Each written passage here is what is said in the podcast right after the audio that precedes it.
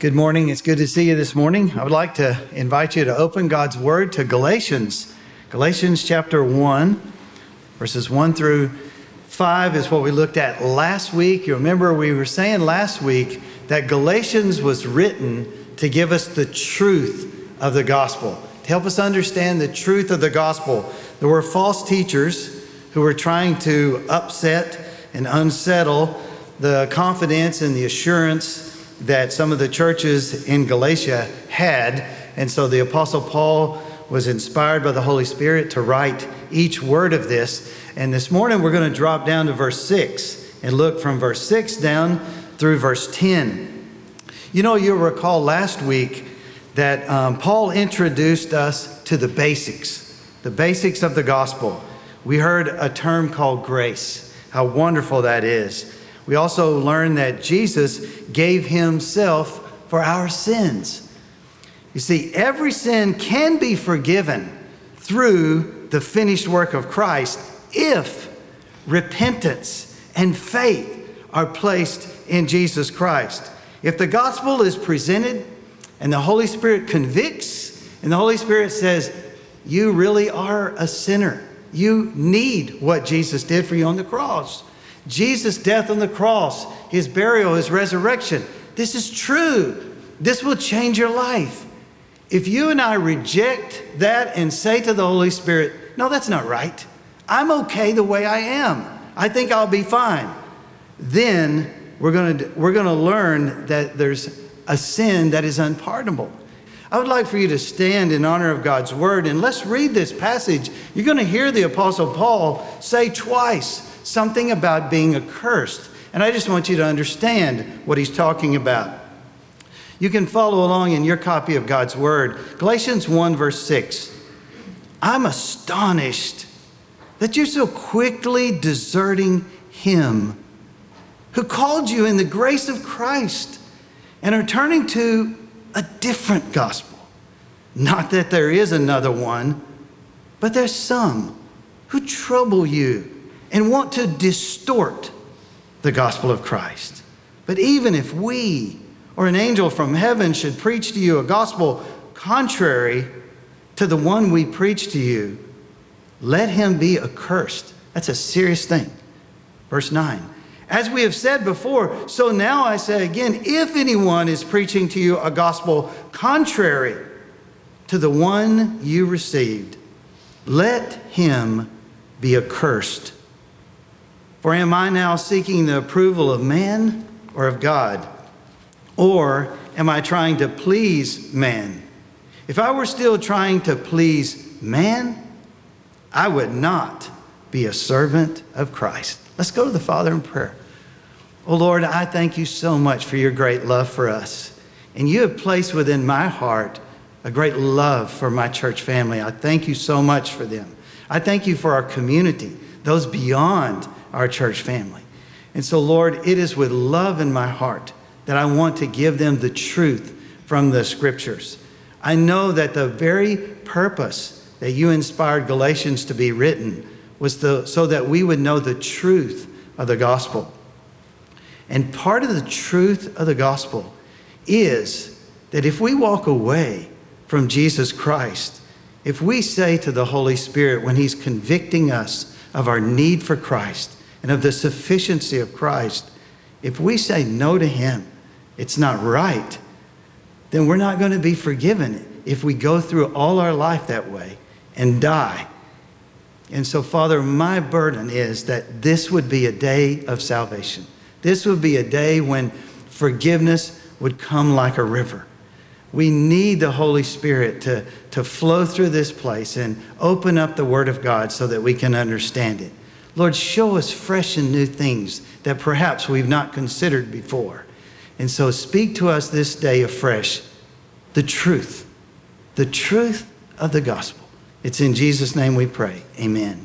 Thank you. You may be seated. Look with me, if you will, at verse 6 of Galatians chapter 1. Galatians chapter 1, verse 6, as we begin with what I'm going to call a desertion from the gospel. A desertion from the gospel. Isn't that what he says? I'm astonished that you are so quickly deserting him who called you in the grace of Christ and are turning to a different gospel. You know, it was another man. Do you remember in Matthew 19, verses 16 through 30? The scriptures tell us he was a rich man. He was wealthy. He was also young, but he was also a good man. Perhaps there are good men, there are good women, good boys, good girls. Will being good, will being moral, trying your best to keep all of the commandments of Scripture, is that going to ever get you into God's family? Will that cause God to overlook all of your sins? I want us to see what God's Word says about it. Just to remind you, whenever Jesus spoke to that young man, he said, you know what? I've kept all those things from my childhood. Basically what he's saying is, I've been a good boy. Just call my mom and see if I was a good boy. No, on second thought, don't call my mom and ask if I was a good boy. I'm a sinner saved by grace. But you know, these false teachers here now at this time in Paul's life, they were upsetting these new churches in Galatia by demanding that they not only place their faith in Christ. They were saying, oh no, that's not enough. No, just faith in Christ isn't enough. You need to also be circumcised. As a matter of fact, you need to keep all those commandments and rules and rituals that were written in the Old Testament. And so notice three things Paul says about their desertion. The first thing is this: shock. Shock. Have you ever been shocked by something? Shock over their desertion. It uses the word astonished here in the ESV. I am astonished that you're so quickly deserting him who called you in the grace of Christ and are turning to a different gospel. You see, I think Paul he wasn't like, you know, so naive about all of this. No, he was not surprised that the legalists would be pumping out this kind of false teaching. What he was surprised was that those that he had shared the gospel with, they heard how sweet, they heard how God's love is unconditional through Christ, that God's offering them the opportunity, have all their sins forgiven. He can't believe that they are turning away from that gospel. So there's shock, but he's also surprised at the speed of their desertion. The speed of their desertion. He said, I'm astonished that you're so quickly deserting him who called you in the grace of Christ and are turning to a different gospel. The word there, so quickly, means so soon, so quickly, so easily. Do you know that some Bible scholars believe that Acts chapter 14, verses 26 through 28, you know, Paul planted all those churches on his first missionary journey.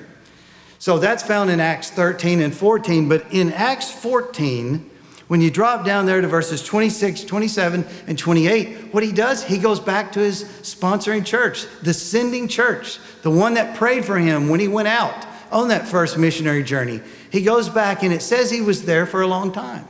And so a lot of Bible scholars believe while he was back in Antioch, he gets word. You know those new disciples you just made? They're already being confused over there. And he's saying, what? How can they be confused this quickly? How can this happen so soon? But also, it was such a serious thing. Notice not only the shock over their desertion and the speed of it, but the seriousness of their desertion. Why was it so serious? Because they're walking away from liberty. They're walking away from freedom. He says in verse 6, what you're doing is you're walking away from grace, the grace of Christ. You're walking away from grace and you're walking toward legalism. And what he was saying is, that makes no sense whatsoever. As a matter of fact, jot down, if you're a note taker, Acts 15, because they had to have a big conference, a council. The Jerusalem council got together and they said, what's going on out there? Gentiles are beginning to be saved, but these Gentiles, they're not living by the Old Testament law. They're not being circumcised. They're not keeping all the rituals. And so some were really upset about it. And so they had to have this council, a Jerusalem council. You can read about it in Acts 15, all the way down through, well, past verse 11. But certainly that'll give you a good taste of what it was about. But I think that there was something underneath even that Paul was so shocked. He was horrified. The seriousness of it was, you're not just leaving the grace. You're leaving him. You're leaving Christ. I'm astonished that you're so quickly deserting him. It's like Christianity is about a relationship with God, with the Father, through his Son, Jesus Christ. And so to turn your back on that is like, why are you going from a personal relationship back into some kind of religious experience and where you're trying to keep these laws? So they definitely were turning toward a different gospel. So next, if you drop down to verse 7, you're going to see that the Apostle Paul is going to address the distortion of the gospel. He's going to confront this. The reason they were walking away from the authentic gospel was because somebody is giving them an artificial gospel. Look at verse 7. Not that there's another one, but there are some who trouble you and want to distort the gospel of Christ. That's why I want you to understand, what is a distortion of the gospel of Christ? Why do people give in to them? What happens? The Apostle Paul is going to explain some truths here that I think we can even see today. The first truth is this. It's the inverse of the gospel. You know, the gospel is saying, you don't deserve it. I don't deserve it. None of us deserve it. No one in the whole world deserves it. And yet, by grace, through faith, we're saved, right? But what's happening is now it's the inverse. Now they're going to switch it, and they're going to say, no, you have to earn your way. You're going to have to work your way. And so what he's saying is, this other gospel, it's not really a gospel. You know, remember what gospel means? It means good news. It's good news that God already loves you so much. He provided a way for me and you to enter his family, to have our sins forgiven, to go to heaven when we die. That's good news, the gospel. But this isn't the gospel. You know what it is? It's bad news. It's bad news whenever we invert the gospel and go back into something else. You know why the gospel is such good news? Because Romans 10, verses 1 through 4 tells us if we're going to go and be with God in heaven, then we're going to need something in order to be there with him. You know what it is? Righteousness. Righteousness. And Paul says to the people, the very ones who were doing this kind of thing, he said, look, you were so zealous for God, and that's a good thing. But he said, the problem is you were ignorant of God's righteousness provided through Christ. And so what you're trying to do is you're trying to create your own righteousness. And the Bible says our righteousness is like filthy rags.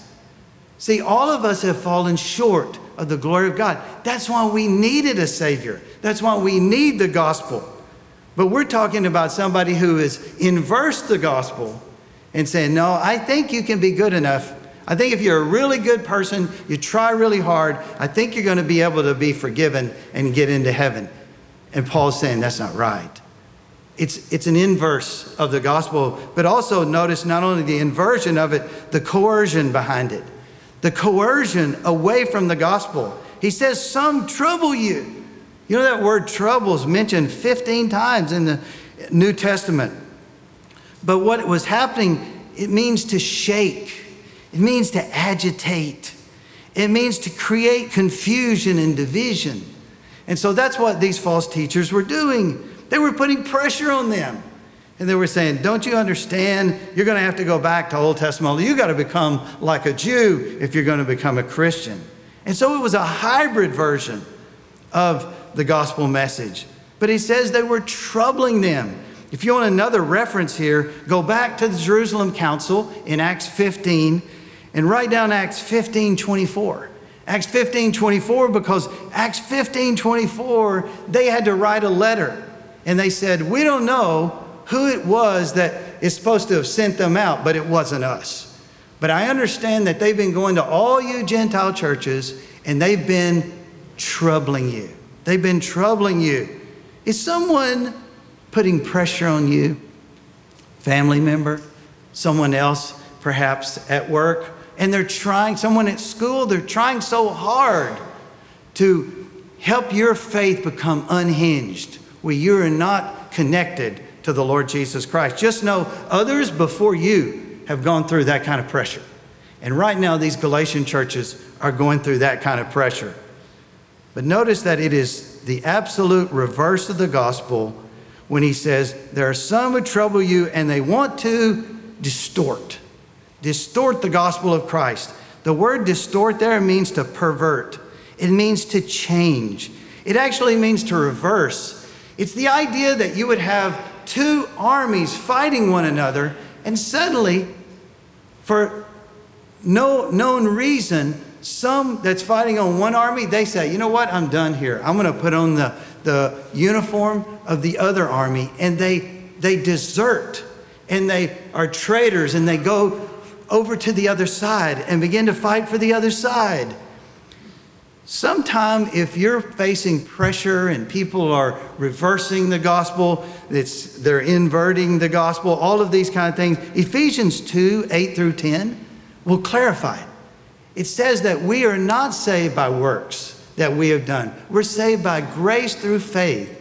And then I thought it was really interesting how verse 10 says that we are saved for good works. We're not saved by good works. No, he just said in Ephesians 2, 8, we're not saved by good works. We're saved by faith, by putting our faith and trust in Jesus Christ. But he does say, once we are saved, then there are good works that God wants us to live out. There are good works he's planned from all eternity, from before. And so we're saved for good works. We're not saved by good works. You understand the difference? See, that was the distortion of the gospel. Well, let's drop down to the third reason why I think rejecting the gospel of Christ is an unforgivable error.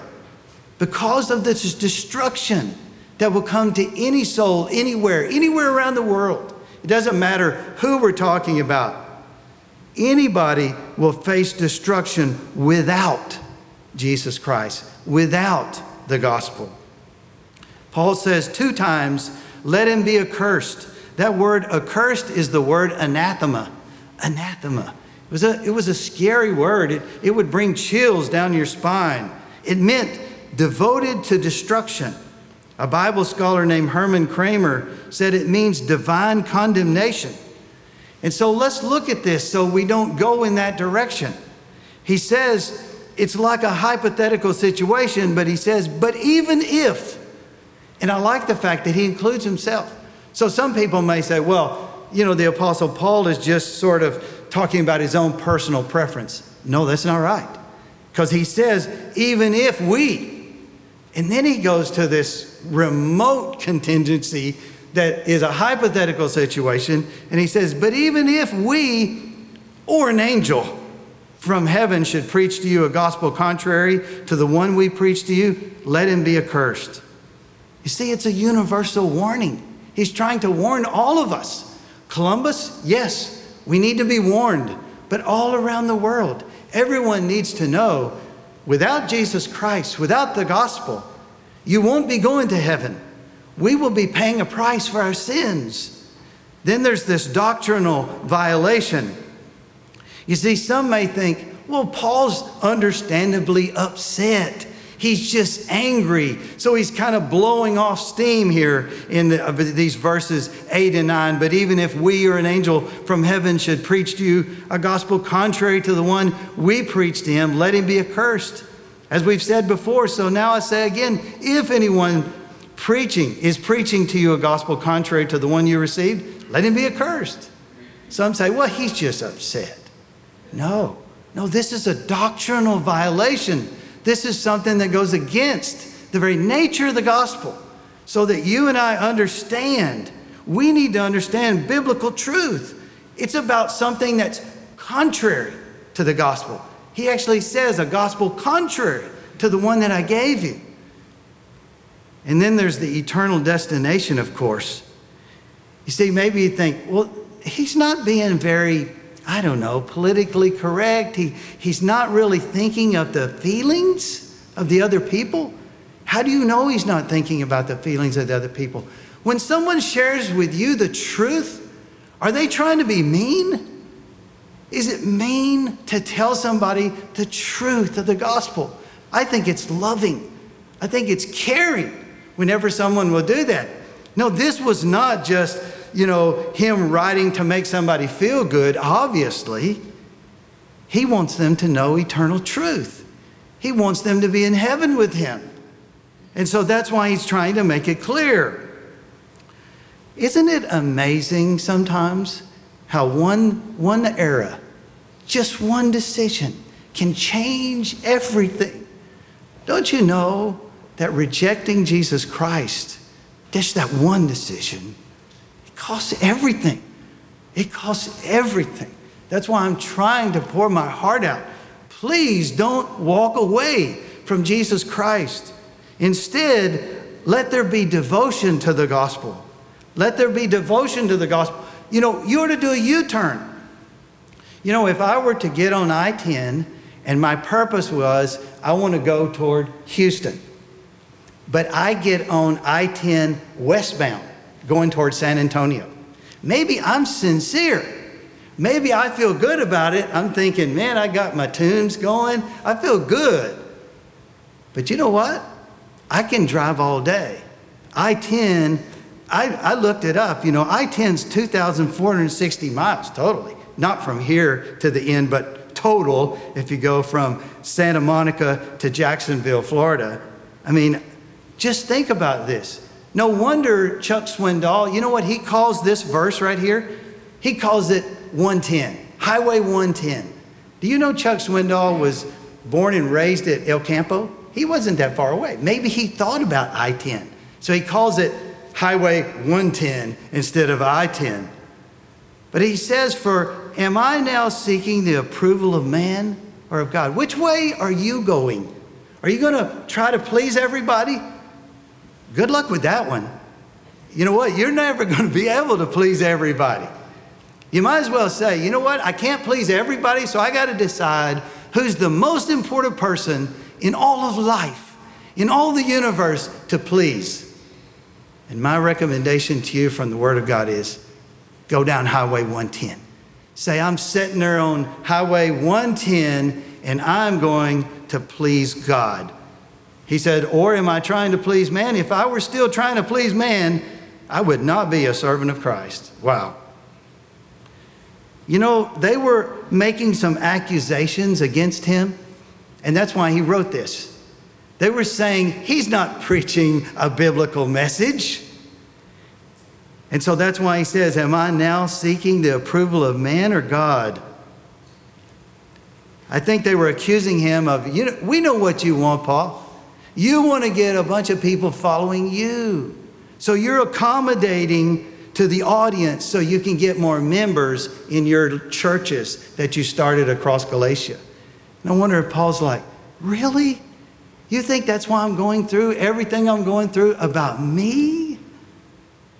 You see, he was adhering to the Almighty because the Almighty God had called him on a mission through his son, Jesus Christ. And that's why he said, look, if I was still trying to please man, I wouldn't be a servant of Christ, that's for sure.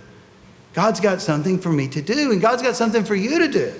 But we have to start by devoting ourselves to the gospel and devoting ourselves to Christ. Let me return for a moment in closing to that illustration that I gave at the beginning. Some in Boston believed that the Red Sox organization made a big mistake back in December of 1919. They traded Babe Ruth to the New York Yankees. Now, before they did that in 1919, before 1920, the Red Sox won 5 championships, 3 of which were with the one they called the Bambino, Babe Ruth. But after they traded that one player, they couldn't seem to win.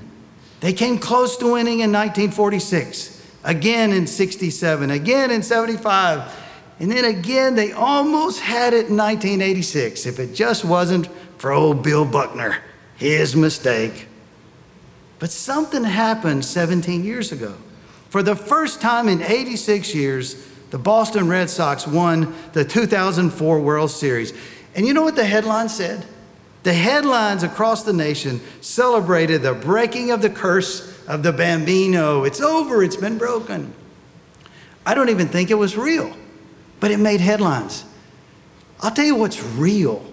What's real is the curse that comes upon people who say, I think I can be good enough. I'm a good person. I've never hurt anybody. Look, I think I can be good enough. Here's what God's word says. A little bit later, we're going to look at this in depth. But let me just read it to you now. Galatians 3, verse 10 through 14. For all who rely on works of the law are under a curse. For it is written, cursed be everyone who does not abide by all things. See, if you're going to go that route, then you can't make any mistakes. All things written in the book of the law, and do them. Now it is evident that no one is justified before God by the law, for the righteous shall live by faith. Listen to verse 12. But the law is not of faith, rather the one who does them shall live by faith. Christ redeemed us from the curse of the law by becoming a curse for us. For it's written, cursed is everyone who is hanged on a tree, so that in Christ Jesus the blessing of Abraham might come to the Gentiles, so that we might receive the promised Spirit through faith. That's real. That's real. What's real is God's trying to say, if you want to go that route and depend on your own goodness, depend on your own ability to keep all the good works, you got to do it perfectly. But you see, the good news, that's the opposite of good news, right? Because man, imagine the pressure you got. Imagine the pressure, not only you, but me, anybody that wants to say, I think I can be good enough. We got a lot of pressure to deal with. But imagine the opposite. Just one decision to say, I don't want Christ. I don't want what the gospel's telling me. I don't believe what the Holy Spirit is trying to convict me of. It's not right. You go that route. You got to keep it all, but imagine the one decision to reverse it all and to say, you know what? I believe the Holy Spirit is right, what he wrote in the Word of God. I believe the gospel is right. I can be forgiven of my sins. I believe it's right that there's a headline all across heaven that says the curse has been broken through Christ. I believe it's true. If you believe it's true, then act on it. Place your faith in Christ. The Bible says repent and believe. It's so easy. He made it easy. It's not that it's easy. It's that he made it easy for us. Wow. Your sins will be forgiven. The righteousness of Christ will be credited to you. The Holy Spirit comes to dwell within, to guide you, to empower you. Wow. Man, I just thank the Lord so much for the forgiveness that's found in Christ. We don't have to worry about the unforgivable error if we placed our trust in Jesus Christ. Let's pray together. Oh Lord, thank you so much for the sufficiency of the cross, the sufficiency of the atonement of Christ. We don't have to spend our lives worrying, have I committed the unpardonable sin? Will the Lord forgive my sins? The truth is, you will forgive our sins, but you only forgive sins in Christ. That's the only place. We'll never be able to counterbalance all those bad decisions that we've made in life. Oh Lord, as we go through life, there may be things that your Holy Spirit shows us we need to trade, but never, may we never say, I'm going to trade Jesus. I'm going to trade the gospel. What you have said to us is so real and so true. And we pray for anyone that's here this morning and they do not have a personal relationship with the Father through Christ. I pray this would be the day. I pray they'd be done with it. They would say, if I don't make another decision in my whole life, I'm making this one. I'm going to turn from sin and I'm going to trust in what Jesus did for me. I know you'll bless them, Father.